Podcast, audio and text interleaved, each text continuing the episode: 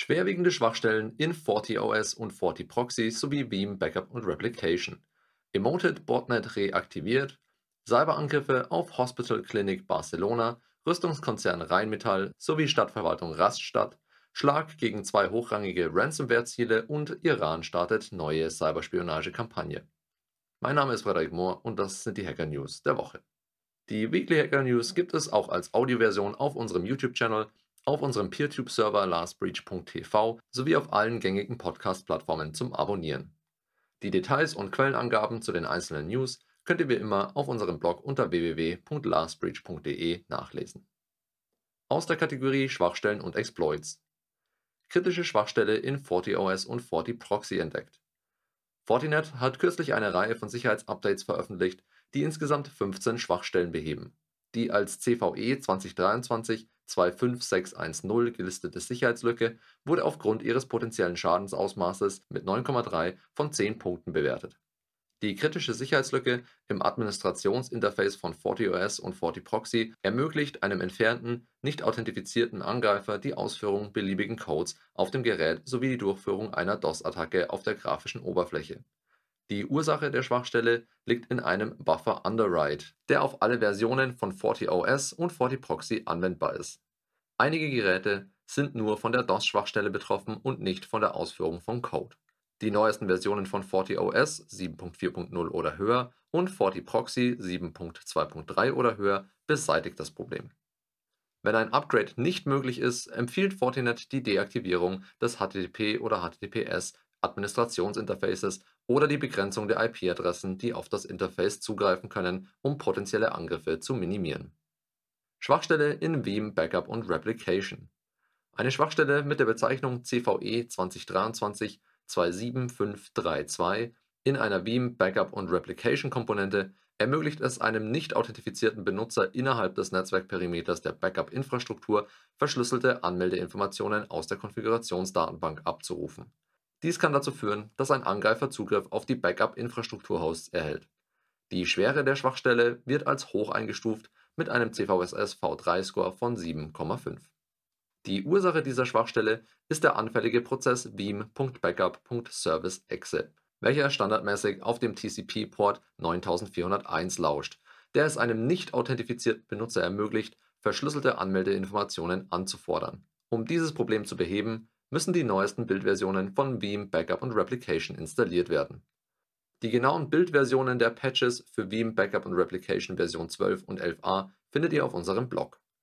Anwender, die eine ältere Version verwenden, sollen auf eine unterstützte Version aktualisieren. Kunden, die eine All-in-One Veeam Appliance ohne Remote Backup Infrastrukturkomponente verwenden, können alternativ externe Verbindungen zu Port TCP 9401 in der Firewall des Backup-Servers blockieren, bis der Patch installiert ist.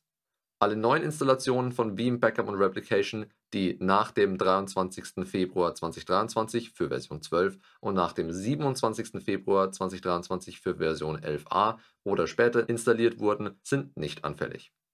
Aus der Kategorie Hackergruppen und Kampagnen.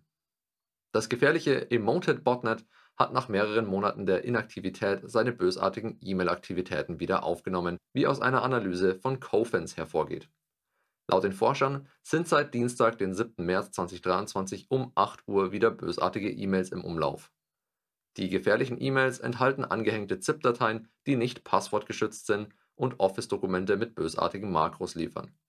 Diese Makros laden die Emoted DLL-Datei von einer externen Webseite herunter und führen sie lokal auf dem Computer aus. Unternehmen und Organisationen sollten ihre Sicherheitsmaßnahmen prüfen, um sich vor einer möglichen Infektion durch das Emoted Botnet zu schützen. An dieser Stelle ein kurzer Kommentar von unserer Seite. Emoted wie eine Vielzahl anderer Malware-Angriffe setzt vorwiegend E-Mail ein, um sich weiter zu verbreiten. Zwar hat die IT-Abteilung Möglichkeiten, manche schadhaften Mails erst gar nicht durchkommen zu lassen, aber dennoch sickern manchmal bösartige Mails durch. Da auch Angreifer ihre Vorgehensweise laufend anpassen, ist es daher wichtig, am Ball zu bleiben. Und das gilt nicht nur für die IT-Abteilung. Alle Mitarbeiter sollten die gängigen Bedrohungen kennen und in der Lage sein, verdächtige Vorgänge oder E-Mails zu erkennen und zu melden. Mit unserer Security Awareness Schulung bleiben deine Mitarbeiter aktuell. Kontaktiere uns unter kontakt@lastbridge.com, um unsere fortlaufende Awareness Schulung kennenzulernen. Aber jetzt zurück zu den News. Cyberangriff auf Hospital Clinic in Barcelona. Die Hospital Clinic in Barcelona wurde am 5. März Opfer eines Cyberangriffs. Seitdem setzen die katalanische Agentur für Cybersicherheit und das Krankenhaus alle Kräfte ein, um die betroffenen Informationssysteme wiederherzustellen. Dank der Notfallmaßnahmen konnten etwa 90 Prozent der komplexen chirurgischen Aktivitäten, 40 Prozent der ambulanten Operationen und 70 Prozent der ambulanten Sprechstunden wiederhergestellt werden. Trotzdem mussten mehr als 4000 ambulante Untersuchungen, 300 Operationen und mehr als 11.000 ambulante Besuche abgesagt werden. Das Krankenhaus und die katalanische Agentur für Cybersicherheit setzen ihre Arbeit fort, um die Situation vollständig zu normalisieren. Cyberangriff auf Stadtwerke Karlsruhe am 6. März 2023 wurde bekannt, dass die Stadtwerke Karlsruhe Opfer eines Cyberangriffs geworden sind. Wie das Unternehmen mitteilte, sei Mitte Februar ein PC in ihrem Netzwerk mit einer kritischen Schadsoftware befallen gewesen. Das Bundesamt für Sicherheit in der Informationstechnik BSI habe die Stadtwerke darüber informiert. Die Schadsoftware habe das Potenzial, sich im Netzwerk auszubreiten und Festplatten zu verschlüsseln. Allerdings hätten interne Fachkräfte und externe Spezialisten schnell reagiert und eine Taskforce gebildet. In der Analyse zeigte sich, dass sich die Software nicht hatte ausbreiten können. Die versorgungsrelevante Informationstechnik sowie Kundendaten seien nicht betroffen gewesen, hieß es weiter. Die Stadtwerke Karlsruhe betonten, dass sie IT-Sicherheit sehr ernst nehmen und regelmäßig Maßnahmen ergreifen, um ihre Systeme zu schützen.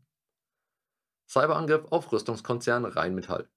Der Rüstungskonzern Rheinmetall war einem Bericht des WDR zufolge Ziel eines Cyberangriffs, bei dem eine sogenannte DDoS-Attacke eingesetzt wurde, um die Server zu überlasten und vorübergehend die Konzernwebseite unzugänglich zu machen.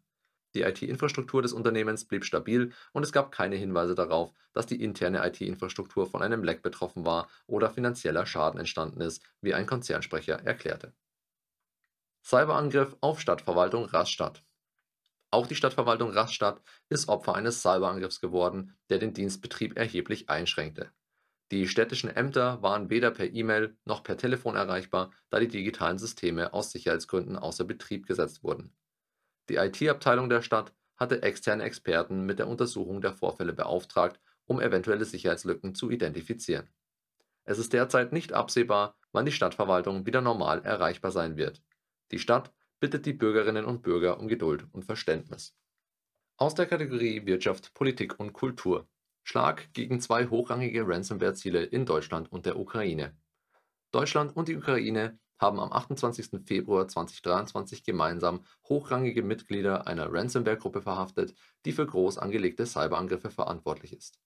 Die Gruppe nutzte die Doppel-Paymer-Ransomware und setzte ein doppeltes Erpressungsschema ein. Europol unterstützte die Aktion durch forensische Analysen und operativen Austausch zwischen den Strafverfolgungsbehörden. Die Analyse der beschlagnahmten Geräte dauert noch an, um die genaue Kontrolle der Verdächtigen und ihre Verbindungen zu anderen Komplizen zu ermitteln. Iran startet neue Cyberspionagekampagne.